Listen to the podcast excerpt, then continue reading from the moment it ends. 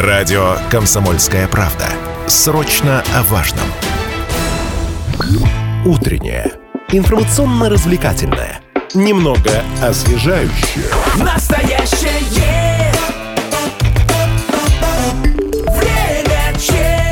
Интерес к собственным предкам кажется вполне логичным и оправданным, ведь среди них может оказаться кто угодно. Я думаю, что многие из вас фантазировали или какие-то выстраивали домыслы, кто бы мог а, вот э, родиться а, раньше, да, и задолго до вашего рождения. Возможно, вы являетесь предком Петра Первого или Людвига Бетховена, может быть, Льва Толстого. И э, в этом разобраться поможет э, создание генеалогического древа. Э, Хотелось бы сегодня поговорить в ближайшие полчаса, с чего начать поиск э, истории жизни своих предков, до какого колена можно узнать родословную. Об этом и не только. В... Поговорим с историком-генеалогом, ведущим специалистом Международного института генеалогических исследований Екатериной Кирпичниковой. Доброе утро, рада вас видеть, Екатерина. Здравствуйте. Доброе утро.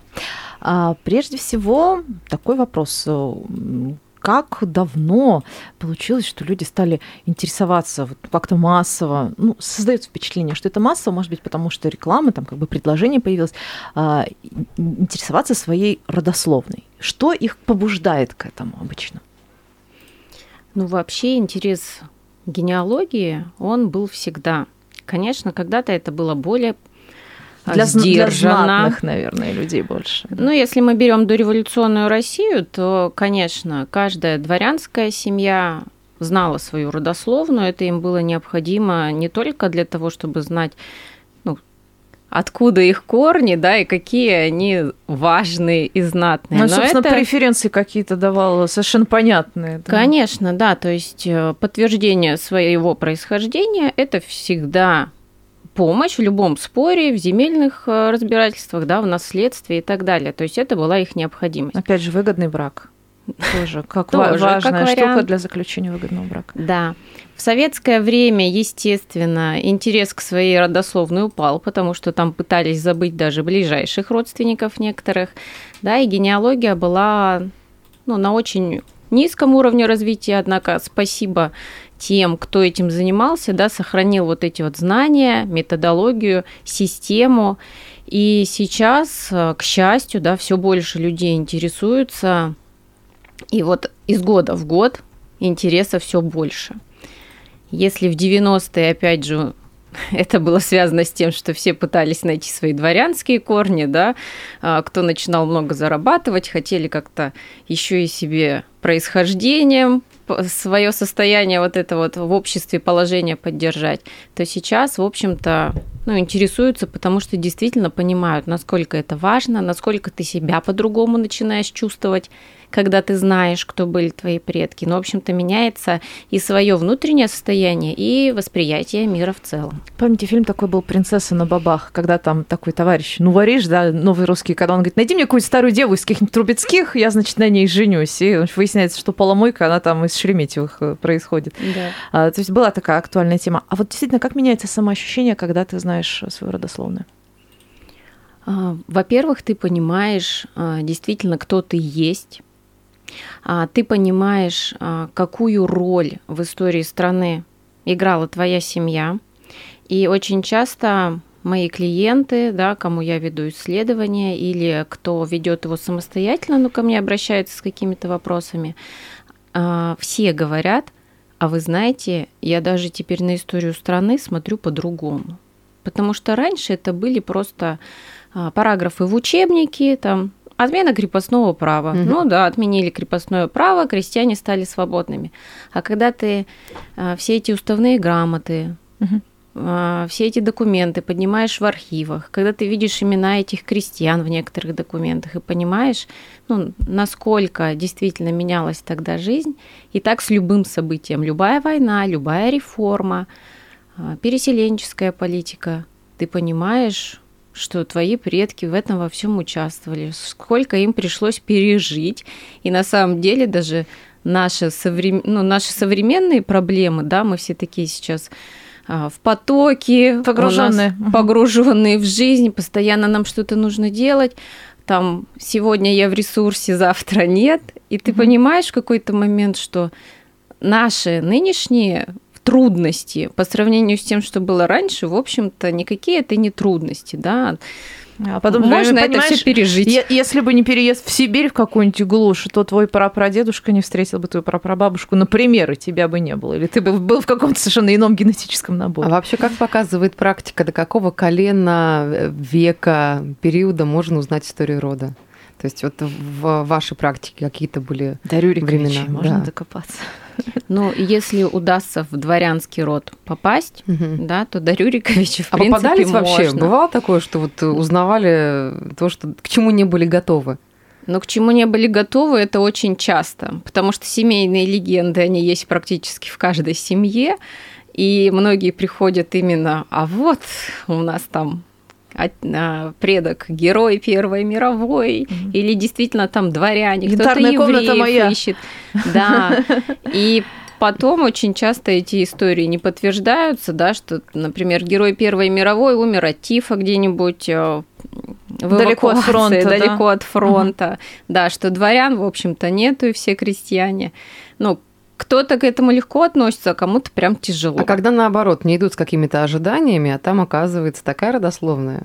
Да, да, и такое тоже бывает, потому что, ну, хоть дворянство у нас э, и в процентном соотношении всегда мало было, и после революции, да, значительно сократилось у нас это сословие, ну, вернее, потомки этого сословия, вот, но редко, но бывает все таки попасть именно в дворянскую родословную. А если, что называется, в среднем, то обычно до какого колена, до про кого узнают, э, узнают свои корни? Ну, смотрите, в моей практике мое древо самое глубокое, потому что а, по, одному, по одной из фамильных веток а, я продвинулась до предка, который родился в 1680 году. Но здесь очень многое зависит от территории, на которой жили предки, потому что сохранность архивов везде разная, и с этим ничего не поделаешь. Вот очень хотелось спросить про сохранность архивов. Мы даже не говорим про какие-то там случайные, типа церковь сгорела вместе с метриками, с книжками. Но мы же знаем, что э, в любом государстве может оказаться так, что целенаправленное уничтожение архивов это может оказаться частью государственной политики. Так бывает на свете. И было ли такое у нас? Я подозреваю, что да. И часто ли приходится вот упираться в это и далее как бы след обрывается, потому что уничтожены документы сознательно? архивы уничтожаются. А, В общем-то, если мы берем советское время, а, то тогда все церковные документы, да, метрические книги, исповедные росписи, брачные обыски, они все были признаны ну, документами, не имеющими исторической ценности и подлежали уничтожению.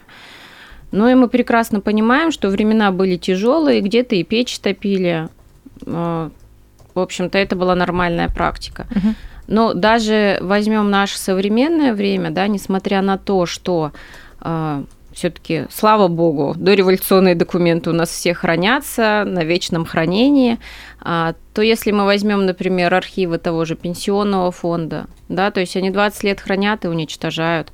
А В советское время, кстати, очень много фондов уходили на макулатуру, потому что у архивов тоже был план по сдаче макулатуры, а чем архив может этот план выполнить? Нормально. Только своими фондами. Ничего себе. То есть и им исключения не делали.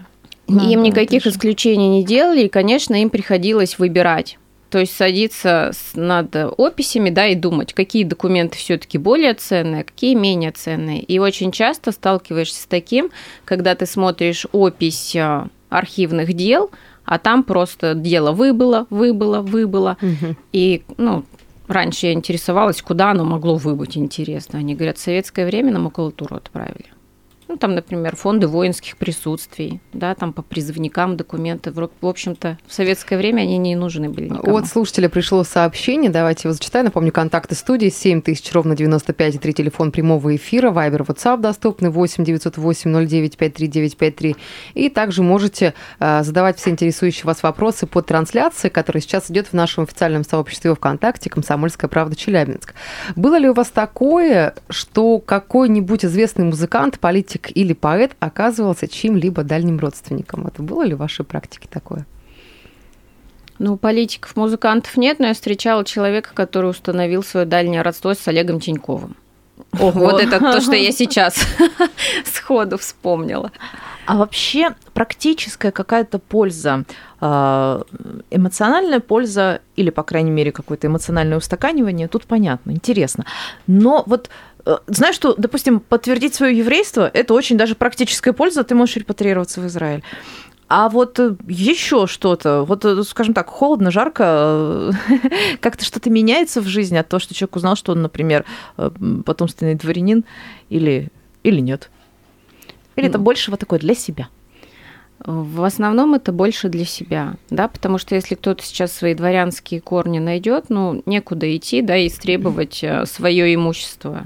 Свое имение. Да, где душ. верните мои имения, да, сады, дворцы и так далее. Вот. Но с национальной точки зрения подтверждение именно гражданства, если вот именно для практики, то, конечно, это самый распространенный случай.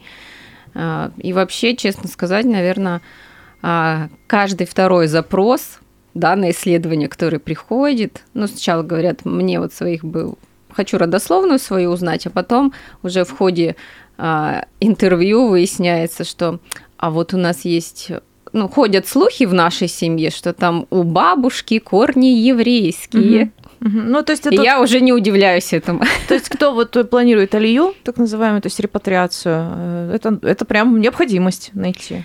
Вы знаете, это необходимость, да, но и достаточно это сложно, потому что там не все документы подходят, да, предпочтение материнским линиям. Вот сейчас у меня есть э, в исследовании именно еврейская генеалогия, ну, несмотря на то, что там евреи стопроцентные, потому что там про дедушка и прабабушка оба евреи, да, про дедушку там в 38-м расстреляли, бабушка еврейка по документам, но все равно нам документов не хватает. Сейчас давайте сделаем небольшой перерыв. Впереди у нас реклама, после которой вернемся и продолжим. В студии Лидия Андреева и Алина Покровская. В гостях у нас сегодня историк-генеалог, ведущий специалист Международного института генеалогических исследований Екатерина Кирпечникова. Напоминаю, контакты нашей студии 7000 ровно 953. Это эфирный телефон, WhatsApp и Viber 8 908 0953 953. Говорим сегодня о том, э, как и для чего люди ищут, э, восстанавливают свою родословную, какие открытия их при этом ожидают, э, какие, может быть, разочарования и надежды. Вот теперь про как вопрос. Эм, Есть мнение, что абы кого в архив не пустят, э, и не во всякий архив, и плюс что-нибудь может быть секретным. Каким образом вы добиваетесь возможности э, изучать вот эти вот э, документы, которым несколько веков даже, может быть? Ну, то, что абы кого в архив не пустят, смотря в какой архив. Да, если мы говорим про региональные архивы, которые, в общем, в большинстве своем нам и нужны, а, то туда пускают всех. Мгм. ну, за исключением детей, наверное, да, и поэтому, если вы хотите прийти в архив, вы туда приходите с паспортом, пишете заявление, что вы хотите работать в архиве, обозначаете свою цель, и, в общем-то, все. Если какие-то э, федеральные архивы, там тоже свободный доступ, здесь у нас только ведомственные архивы, не всем доступны. То есть по предприятиям?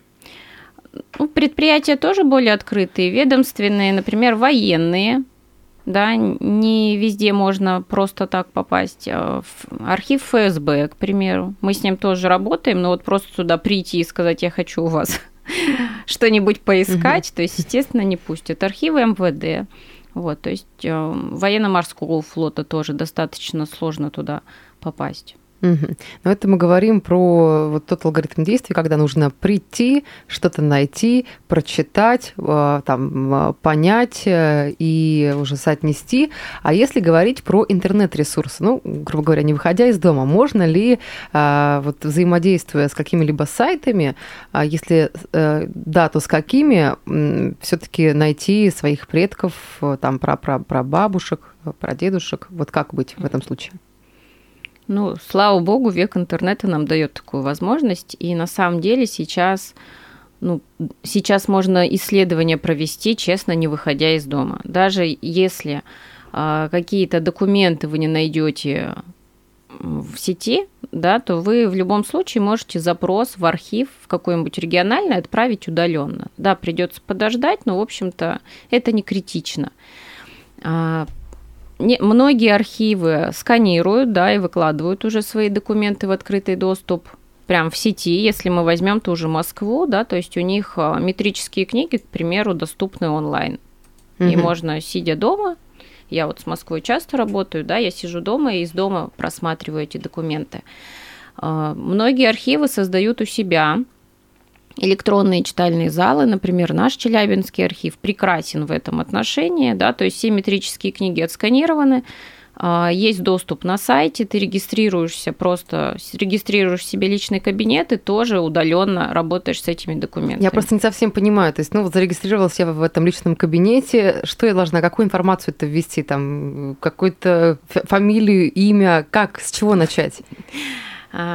Вот в, эту, в этом вся проблема, да, потому что многие тоже приходят в архив и думают, «А, дайте мне историю моей семьи, да, или там у меня дедушка Иванов Иван Иванович, хочу все про него знать. Вот честно, я даже не представляю вообще, с какой стороны там начать, это просто, Вообще мне кажется, мы начинаем даже не с архива. Архив, по большому счету, это уже конечная точка, но до архива нужно проделать а, другую работу. Прежде всего мы начинаем со своего домашнего архива и со своих родственников, потому что нам кажется, что мы все знаем, но когда мы начинаем дома пересматривать документы, разговаривать с родственниками, появляются какие-то белые пятна, да, каких-то документов не хватает.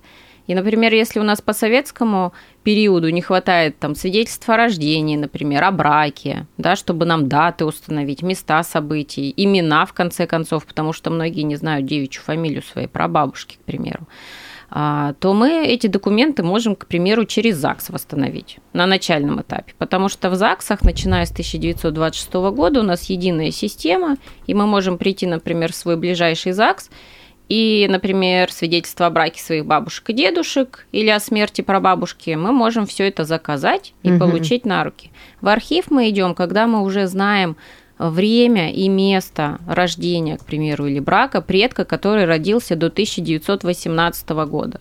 Да? То есть потому что это уже дореволюционный период, и мы там работаем с метрическими книгами. И поэтому, когда мы идем в архив, мы должны понимать, что мы там ищем. Например, сегодня мне нужно найти запись о рождении своего прапрадедушки. Я знаю, где он родился, я знаю, когда это примерно было. Я иду в архив, беру метрические книги той церкви, угу. в которой мы его прадедушку крестили или должны были крестить, да, по моим предположениям. И я с этой метрической книгой работаю. Угу. Пришло интересное сообщение. Все, что у меня есть, это фотография дедушки и знание о том, что он эстонец. Реально ли восстановить генеалогическое древо?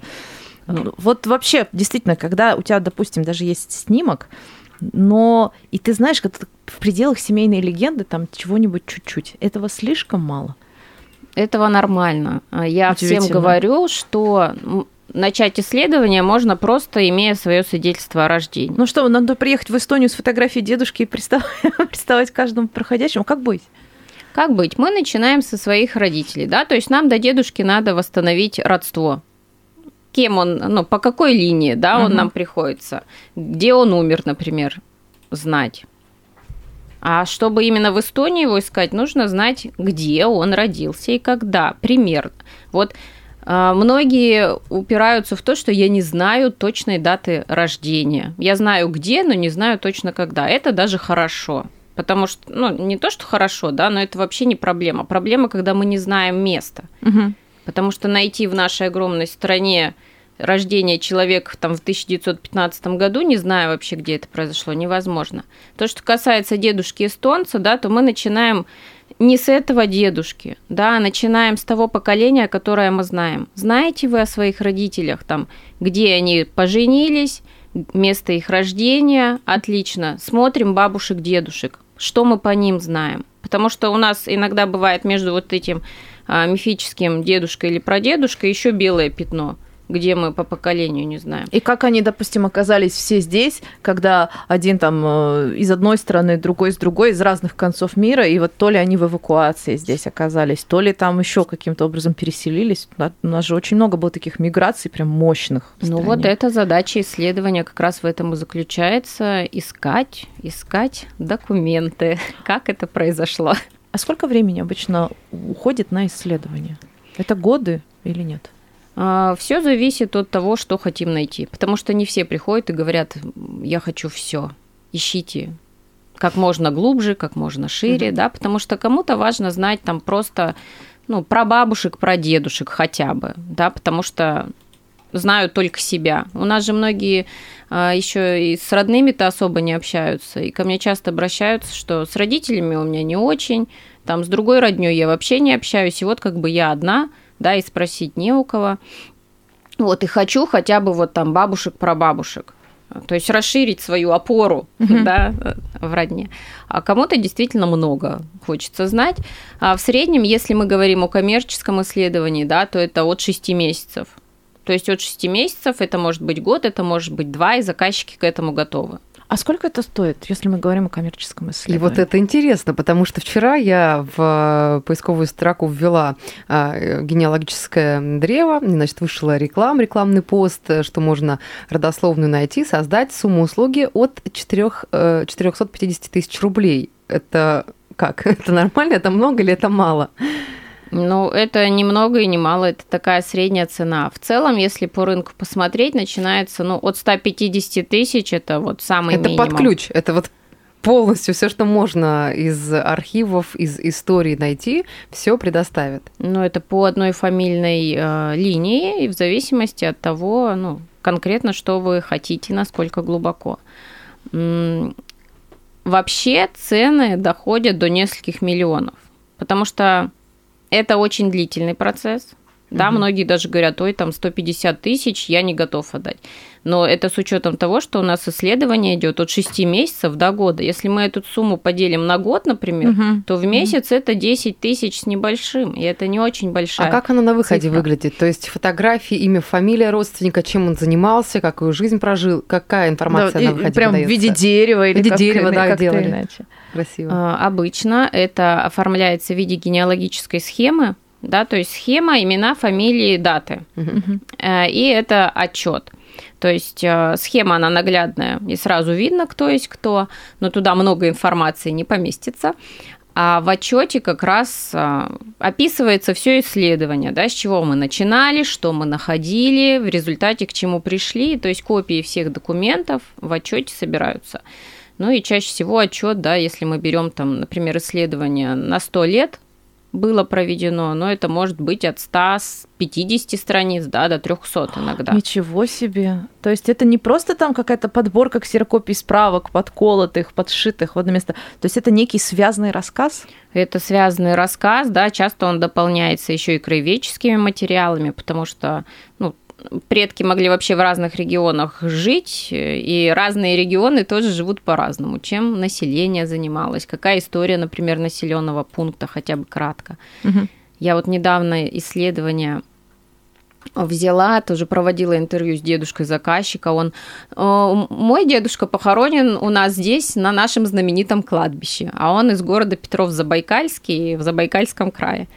Вот так. Я говорю, а чем ваше кладбище знаменито? Он, вы что? Говорит, у меня, у нас тут декабристы похоронены. Вот, вот что выясняется. Кстати, повод наладить отношения с вашими родственниками. Да. Для начала. Большое вам спасибо. Очень интересно. Хорошего дня. До свидания. До свидания. Время чат.